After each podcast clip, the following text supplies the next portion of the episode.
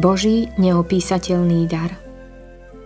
Ak sme smrťou jeho syna boli zmierení s Bohom, keď sme boli ešte nepriateľmi, tým skôr budeme zachránení jeho životom potom, keď sme boli zmierení. A nie len to, ale aj Bohom sa chválime skrze nášho pána Ježiša Krista, skrze ktorého sme teraz dostali zmierenie. Rimanom 5. kapitola od 10. po 11. verš. Ako prakticky prijímame zmierenie a radosť v Bohu?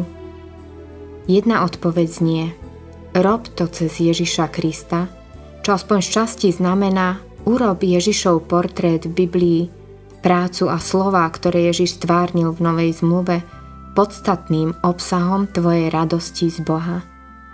Radosť bez obsahu Krista nectí Krista.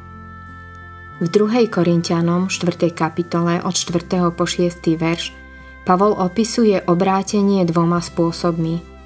Vo verši 4. hovorí, že je to videnie slávy Krista, ktorý je obrazom Boha.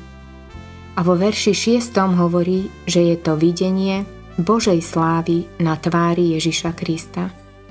V oboch prípadoch vidíš podstatu. Máme Krista, Boží obraz – a máme Boha na tvári Krista.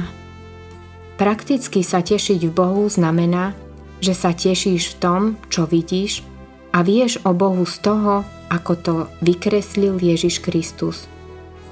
A túto skúsenosť prežívame naplno, keď je Božia láska vyliata v našich srdciach cez Svetého Ducha, ako to hovorí list Rimanom 5.5. Takže tu je podstata Vianoc – Boh nielen kúpil naše zmierenie smrťou pána Ježiša Krista, verš 10, a Boh nás nielen uschopnil prijať toto zmierenie cez pána Ježiša Krista, verš 11, ale ešte dokonca aj teraz, hovorí 11.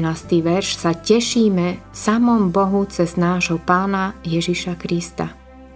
Ježiš kúpil naše zmierenie – Ježiš nás uschopnil prijať zmierenie a rozbaliť tento dar.